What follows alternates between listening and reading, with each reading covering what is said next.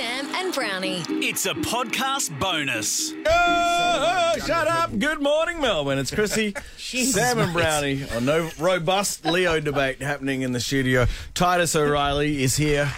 I am. We, we might. news, mate? I shouldn't talk footy.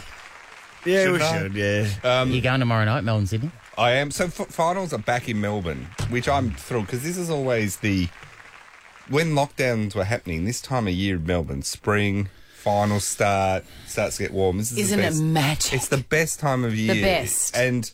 Because you come out that winter fog where you're just sick of the, it's 13 every day. And like, this is what I hate about lockdown. The other thing I hate about lockdown is I would have just willingly been microchipped by Bill Gates. They didn't need to go through all the theatre, all the carry on.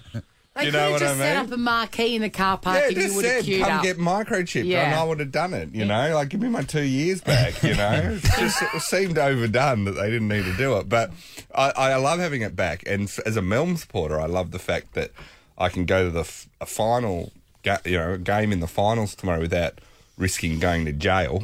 Yeah, that's right.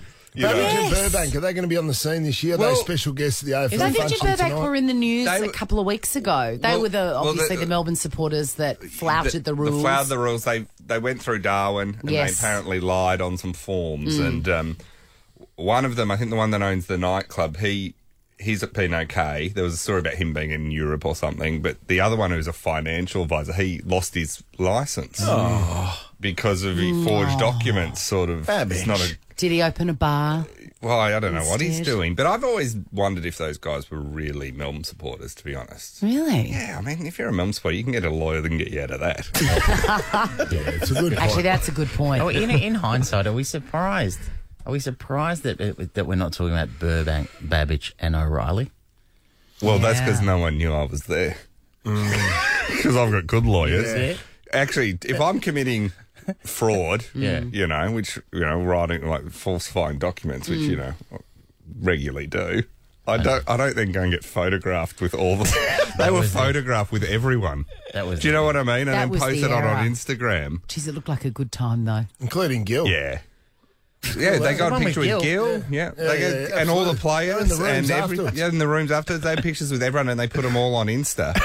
What They did- This is, obviously- this is the thing. People thought 1984 and George Orwell that there'd be this big brother watching us all. They didn't realise we'd just self incriminate. Yeah. You know how difficult those rooms are, especially during COVID times. Those rooms are to get into post grand final. Yeah, so they knew clearly people. they knew people.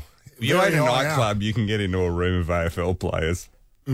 You know, it's Don't not break that it. What do you hard. It's hard to get into the rooms though. Oh, Post grand really? final. what do you think about this theory? Brownie's got a theory that if Melbourne make their own final, like I know how busy you would be during a Melbourne grand. Brownie, if Brisbane make it a very busy 20 with the various functions. Yes.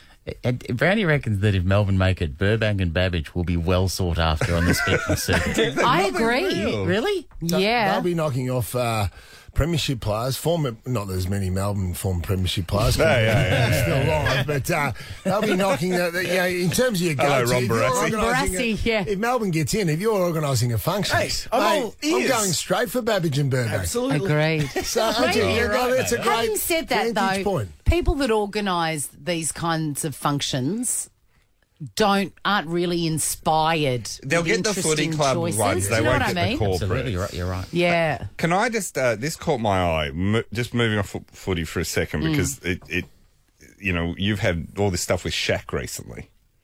Uh, Jonathan Noel, going very on, Jonathan fortunate and enough you, to, very uh, lucky.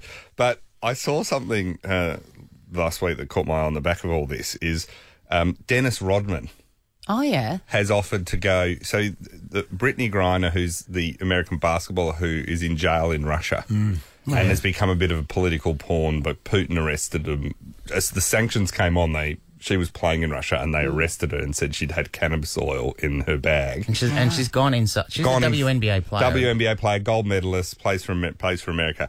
She's in jail and for ten years. for ten years. Far out. So Ro- Dennis Rodman has said, "I'm. I'll go. I'll go to Russia because I've. You know, I've got experience being an ambassador." And isn't he really good friends with Putin? well, no, he doesn't know Putin. He that's says the he North likes Korean him, way. Kim but he Jong-un. likes Kim Jong Un. So I was looking into this, and I had to laugh because I'm reading this thing about Dennis Rodman and stuff. So I started googling and looking at Dennis Rodman's Oh, career as an ambassador with, you know, Kim Jong Un, and I was like, how did he end up in?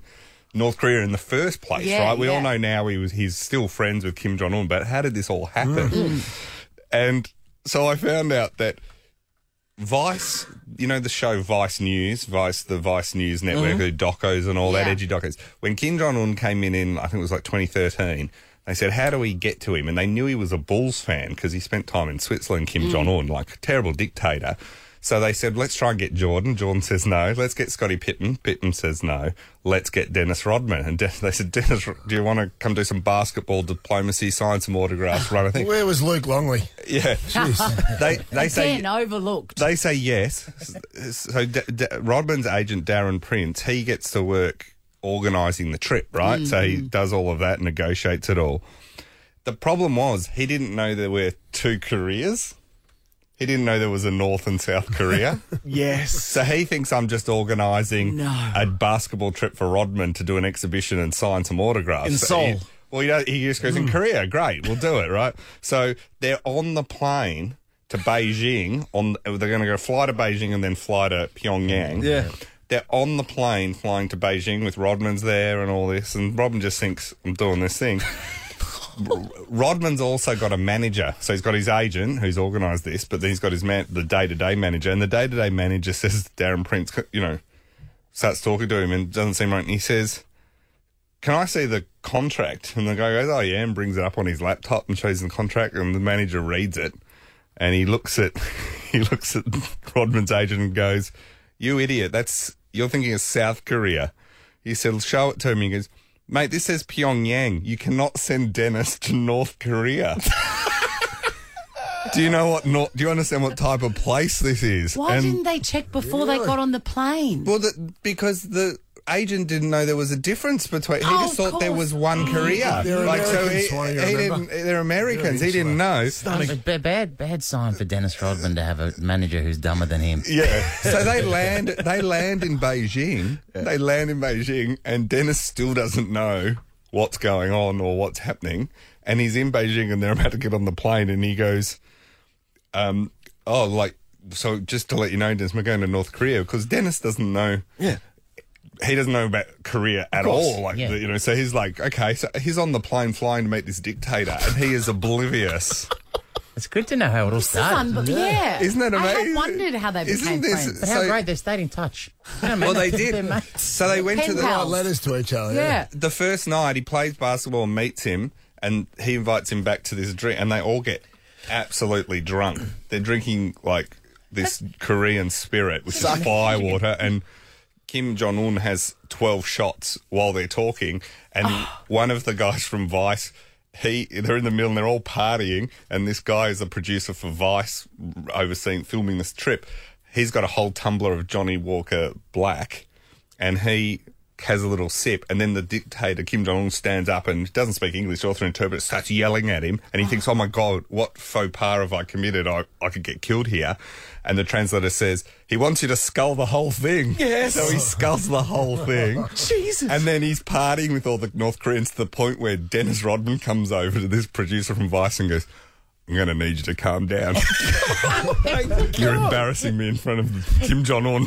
Dennis Rodman And he goes, told him he to goes, settle when down." you're partying at a dictator's par- party and Dennis Rodman tells you, you need to bring it down a level. Unbelievable. What a great story. Is this going to be covered off in your podcast? It is, yeah, yeah. So that uh, uh, once I read all of this, there's like a thousand other things. We're going Fantastic. to Of have that course, up in the next week or Talking so. about so Sports but- Bazaar with, uh, with the great Mick Malloy. But isn't that the best? Is Mate. Talk about when next time someone says, "I got a bad manager, I got a That'd bad be agent." Go. unbelievable. Do they know the difference between South That'd and be North like, Korea? that'd be like, Wow. that'd be like Br- Browning on a footy trip with Pikey coming over and going, mate, just settle down.